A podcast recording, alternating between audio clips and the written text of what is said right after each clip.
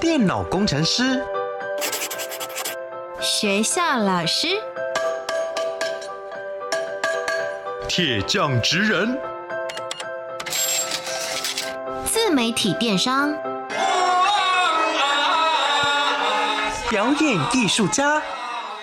你的未来想做什么？三百六十五行职场技能，职人带你一窥职场内幕。开箱职人吧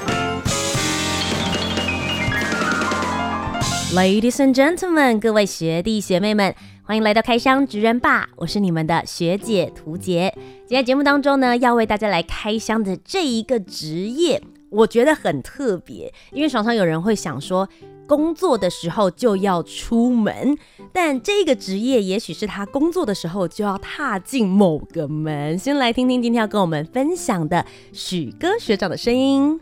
Hello， 各位学弟学妹们大家好。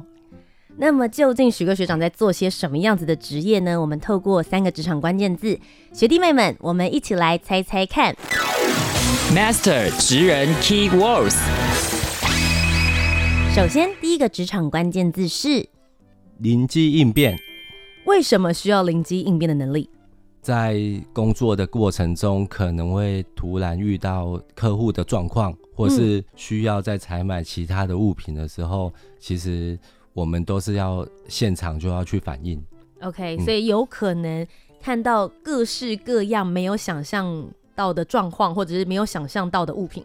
对，这都是有可能的。对对对，那你们就必须要生出各式各样的物件或是小物来解决客户当下的情况。是是是是。那么接着第二个职场关键字是什么呢？到处探险。听起来你的工作蛮有趣的。对，其实我们工作就是跑来跑去，然后客户需要我们去哪里我们就去哪里，而且我们常在大卖场出现。这个算是一个小小的提醒，就是他会常常去大卖场，而且工作是居无定所的。对对对对对，他不是在一个固定的办公室里面做行政作业。那么最后一个职场关键字是什么呢？做家事。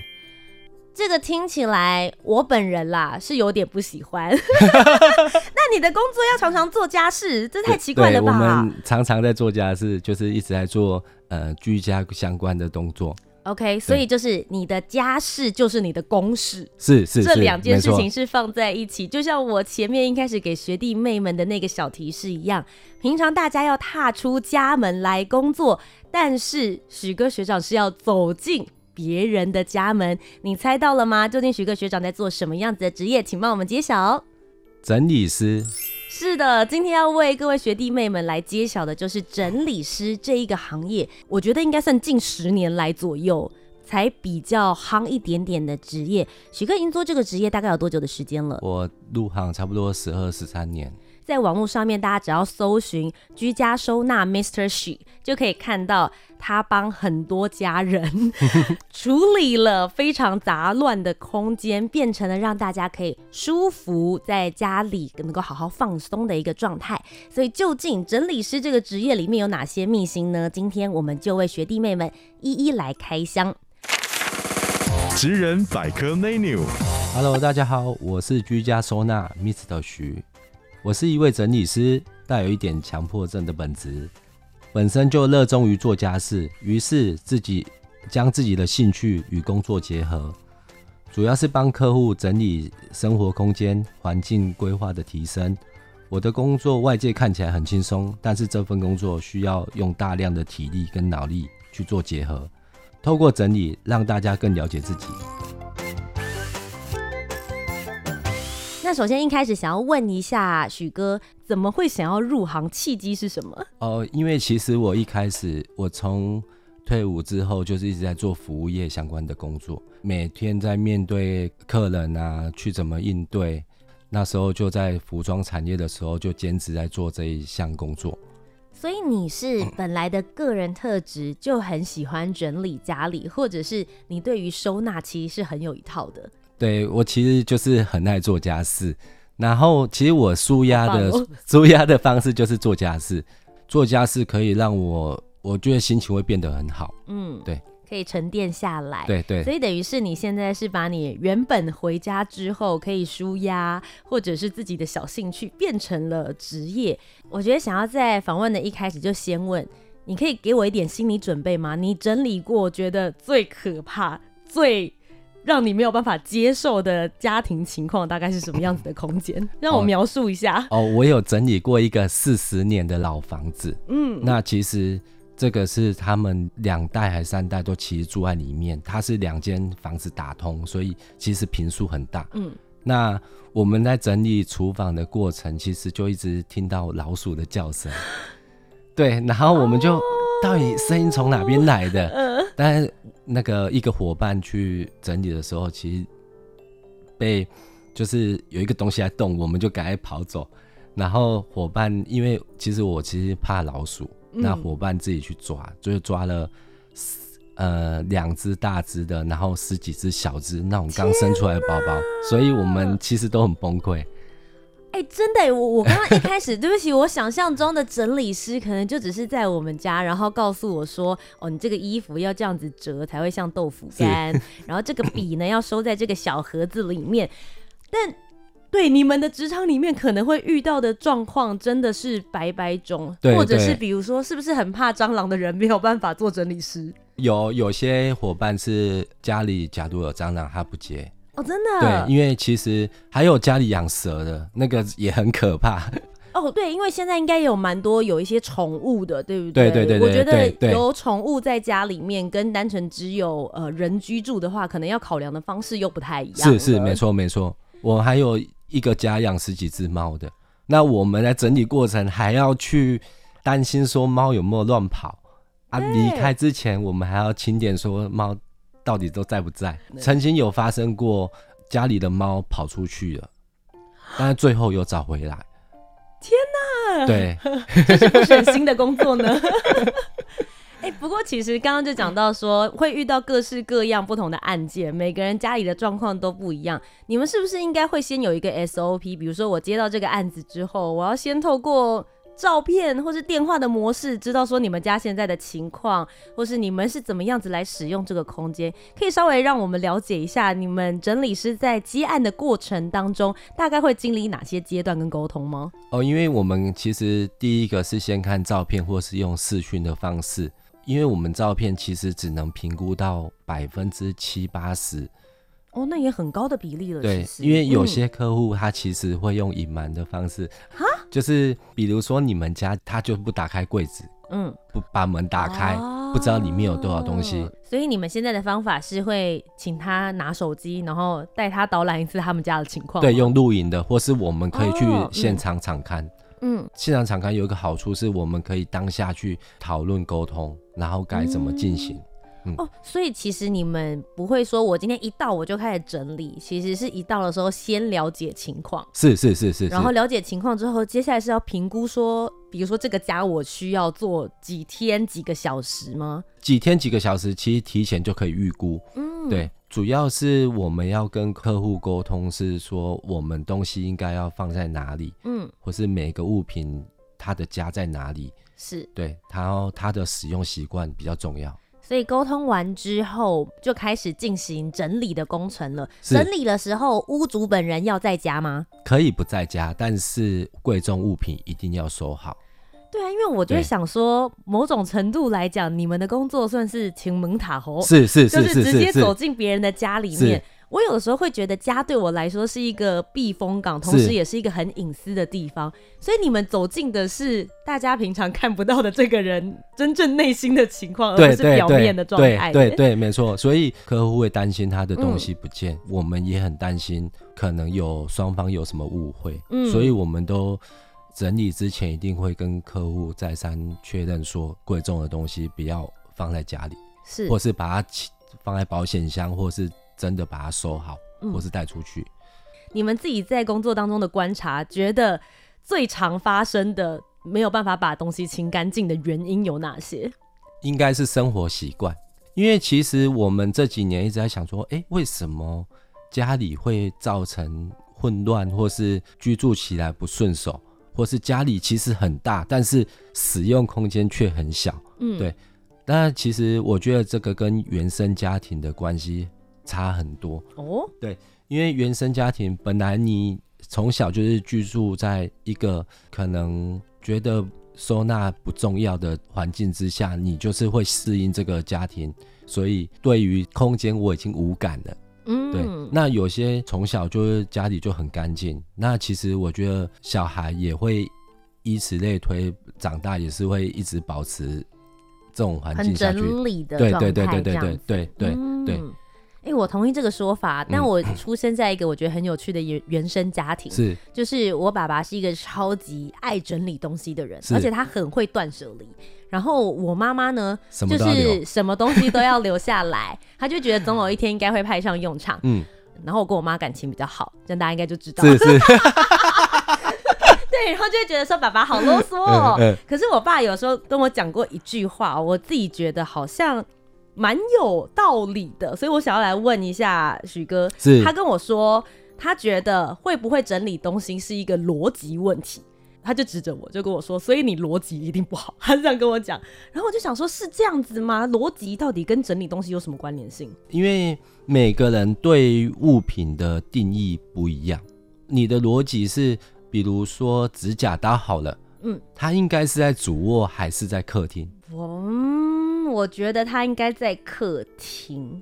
对，但有些人会觉得我可能洗完澡要出来剪指甲。嗯，对，所以我们其实这个逻辑是用个人的习惯去定义使用情境。是是，因为我们觉得指甲刀应该在客厅，但是客户会觉得哎，放在客厅对于来讲他不顺手。我自己现在想象，就我家里面让我最困扰的事情，就是以前念书的时候的课本，然后我笔记写得很漂亮，要密密麻麻，它到底该不该留下来？或是以前国高中的时候，跟旁边的闺蜜们在上课传的那些纸条、跟信件，还有手写的卡片，有的时候就会有一种说，哇，里面有满满的心意跟回忆，每次整理的时候都舍不得丢掉。面对这种类型的堆积物品，你们会怎么解决？哦，其实蛮多这种客人，因为其实每个物品它的对于每个人的价值不一样。嗯，因为有些人会觉得这些东西对我来讲真的非常重要，你需要适时的断舍离，我觉得真的是看个人，我们不强迫客人把东西丢掉，嗯，但是他可以用别的方式把这些东西记忆起来。哦，比如说比如说现在有手机，嗯，把它，不然就是电子电子那个电子化电子化、嗯，然后把它做成一个电子本，我觉得都是一个很好的方式。嗯，对。那我想问，是不是常常会有人搞不清楚整理师跟清洁的工作人员？因为一样都是可以把家里整理干净，可是事实上这两个职业还是有微妙的不同。对，其实我我刚入行的时候，大家对于整理师这一块其实都还不了解，因为很多朋友问我说你到底在干嘛，然后我说我在帮客户做整理，他们说哦，清洁哦。其实清洁的事业跟收纳整理的事业是不一样的，嗯，做的东西不一样，一个是把环境地板用得很干净，嗯，但是我们是把整个家弄得很整齐，或是让你顺手，然后让你空间变大，所以做的事情是不一样的。我有的时候都会在想说，这一个家在设计的过程当中，是不是就应该要请到整理师来一起讨论？因为就是像刚刚讲的，我的使用习惯跟我顺不顺手这件事情，有的时候你会发现真的住进去之后，这个东西好希望旁边有一个床头柜哦，或是在这里如果有个插头就好了，有的时候会有这种想法跟感觉。你同意这个说法吗？我很同意，因为我们这几年一直在接触那个新家打包上架，嗯，那其实常常在客户家整理完之后，很多东西收不进去，或是有些柜子其实太深，或是抽屉太浅，对于收纳来讲其实都是另外一种困扰。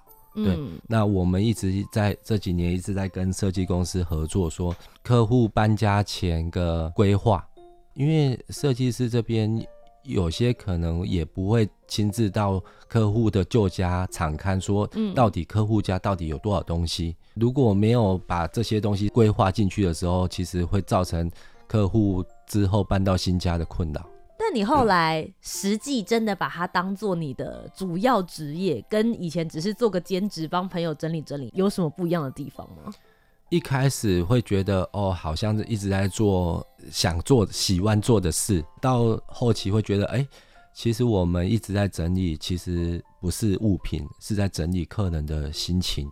嗯，对，因为我们可能会遇到客户当下的心情，或是他有什么转变。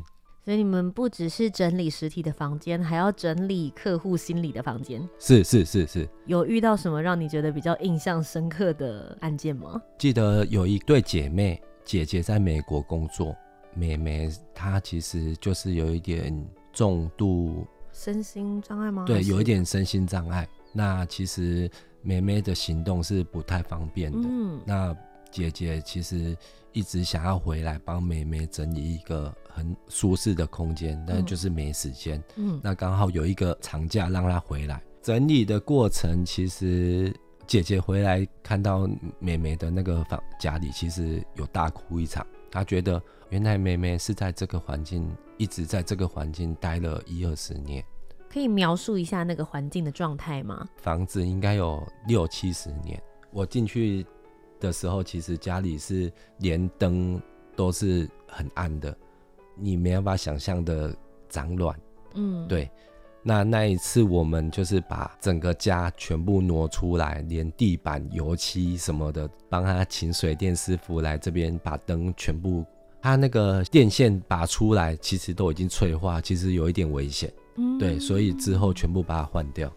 哇，所以其实你不只是把它弄干净，同时也给它一个安全的居家环境。是是是是是，就是整体的一个大维修跟大整修，整饰一下这样子。那我们因为姐姐其实她有时间压力，所以我们花了两三天的时间把它完成。姐姐也蛮感谢我们，因为其实她看到妹妹这样，其实也很不舍得。因为通常像你们这样子出去接案子是单人作业，还是说其实你们是有一个团队，会很多人一起来整理一个家？看客户的需求，看这个家有多大，嗯，物品有多少东西。嗯，那我们其实也有团队一起在合作。你喜欢你的工作吗？我非常喜欢。就自己本身就是一个爱整理的人，对对对对，然后在这样子的整理好的空间跟环境，也可以给客户一个更舒服的空间。对，你很喜欢你的工作，但一定也有很辛苦的地方。有没有哪一个部分是让你觉得说啊，真的做这一行好累哦，不是像大家想象中的这么光鲜亮丽的？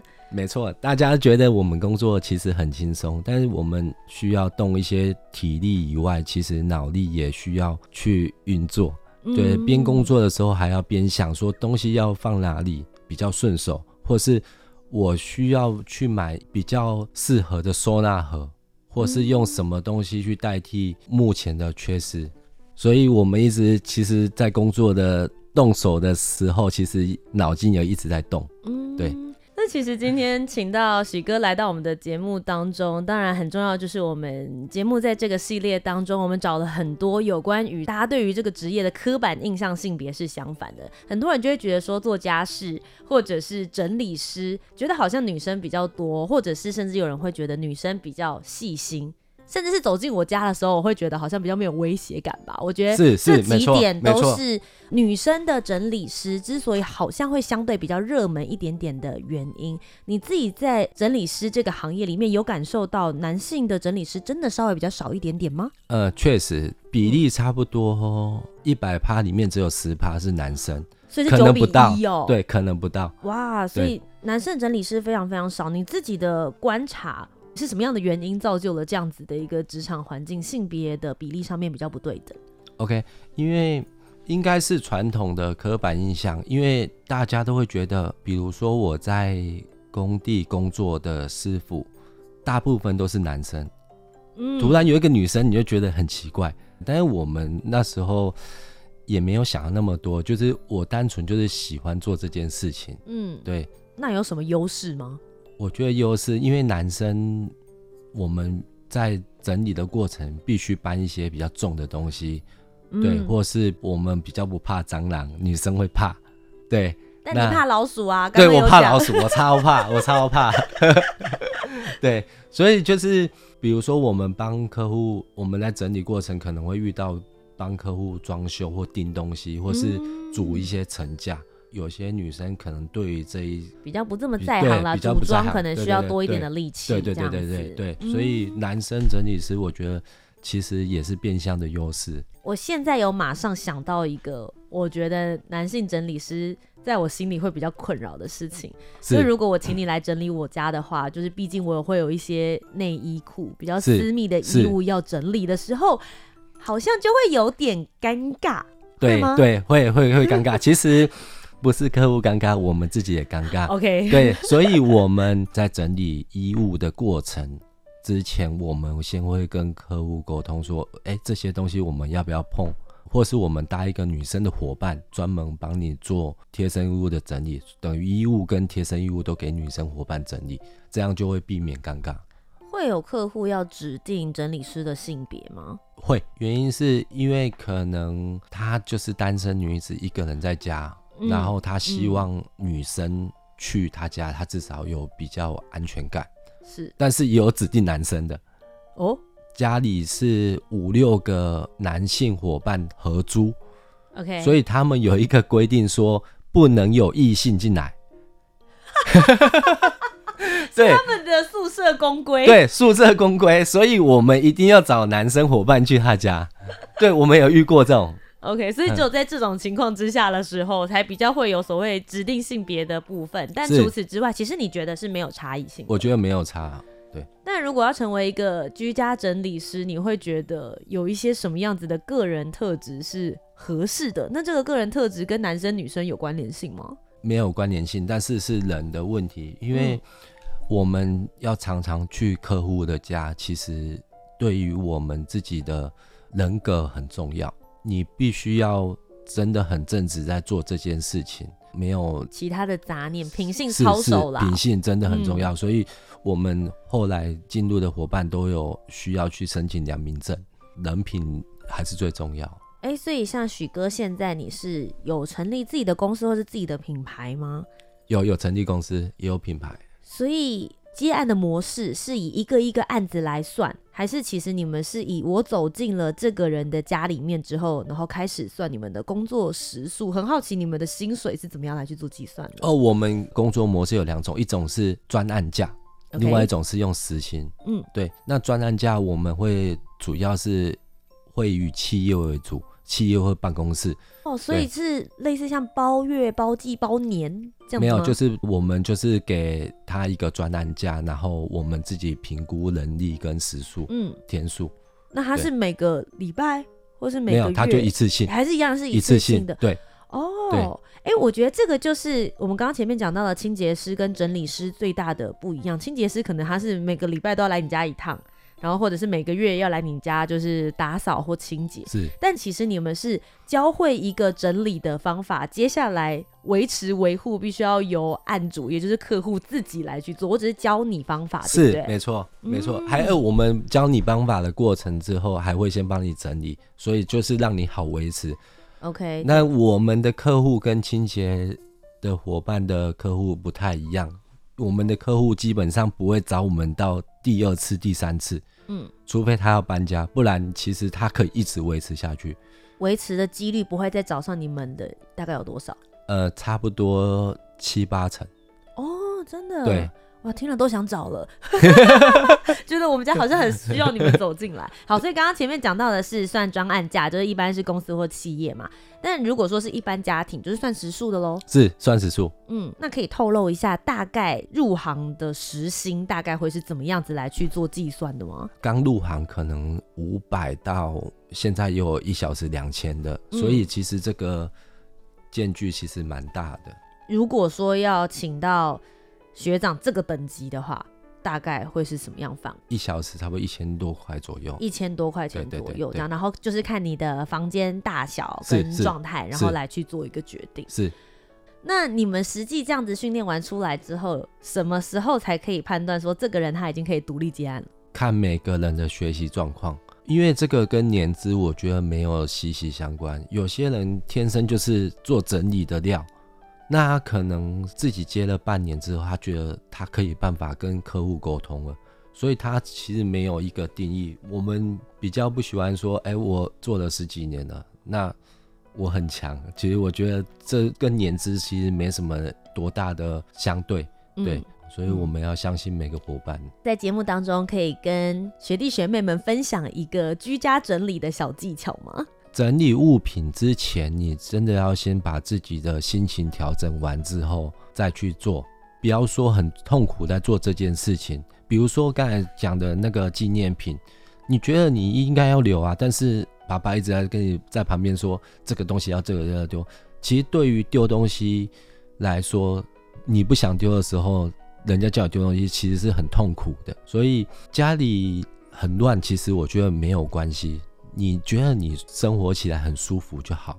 就是别人觉得完美的生活空间不一定对你来说是最舒适跟最舒服的，是没错。对，也许有的时候有的人整理得太干净还会想说我家怎么这么空，对对、欸、会吧，有的人会这样。我们有遇过一个艺术家、嗯、他就喜欢把家里用的超乱他才有灵感、哦、然后我们遇过他那个沙发有猫或狗的尿尿在沙发，他觉得这就是他的灵感，对，那个尿不可以清对，那个尿字要留。所以没这个其实没有什么很一定要做什么事情他才会开心，我觉得主要是看个人那当下的心情。因为有些人是家里可能有突大的转变，比如说妈妈离开了或家人走了，他真的面对的时候他才要想要去改变，所以需要那个契机。跟许哥刚刚讲到的，你要准备好来整理，是对，而不是说哦，我现在感觉就是要去做这件事，是把你的心理确定好，然后你想要一个什么样子的空间，什么样子的生活，然后我们再去为你打造出那样子的环境。是，那相信今天听完之后呢，有很多的学弟妹就想说，哇，我未来也想要成为一名居家收纳或居家整理师。想要问一下许哥，他们接下来可能要面对考高中或者考大学，甚至是研究所的这样子的一个经历。有对症的科系吗？台湾现在应该没有专门在教整理跟收纳的吧、欸、其实这几年我们伙伴一直在、呃、各大国中高中大学一直在推广这个活动、嗯、其实、呃、学校其实对于居家这一块越来越重视了，所以很多讲座其实都在大学生或是高中办，有机会可以去听看看。所以可以上到讲座，但如果我接下来就是目标我就是要成为一名居家收纳师居家整理师的话，是有一些什么样子系统的课程可以让我入门的吗？哦，我们现在有创一个协会，中华新整理协会，它其实就是在推广我们现在的目前的工作、嗯、对，那其实这几年也越来越多伙伴加入、嗯、对，因为呃，这个工作其实这几年被大家看见了，所以其实需求量越来越大。你觉得要具备什么样子的个人特质或者是职业技能才能够成为一名好的整理师？哦，只要你耐操，然后很开心在做这件事情的时候就可以加入我们。今天非常谢谢许哥来到我们的节目当中，跟我们分享了居家整理师居家收纳师这一些到底有哪些职业的内容。如果大家很好奇他的工作，甚至是你有一些收纳的小烦恼的话，欢迎大家可以到网络上面来搜寻他。大家应该要到哪个平台才找到你呢？可以搜寻居家收纳 mister 许，那欢迎大家来留言哦，谢谢。我真心跟大家推荐，因为我自己就有在滑他的贴文，然后他都会跟我们分享很多他自己现在目前处理到的案件跟情况，你就会发现哇，其实只是看贴文好疗愈、哦、就你可以看到 before after 那个状况的话，其实也可以作为大家在居家环境上面的一个小参考。今天再一次非常谢谢徐哥来到我们节目当中，谢谢。好，谢谢。那么各位学弟妹们，我们今天就要下课咯，我是你们的学姐涂洁，我们下周节目再见，拜拜拜拜。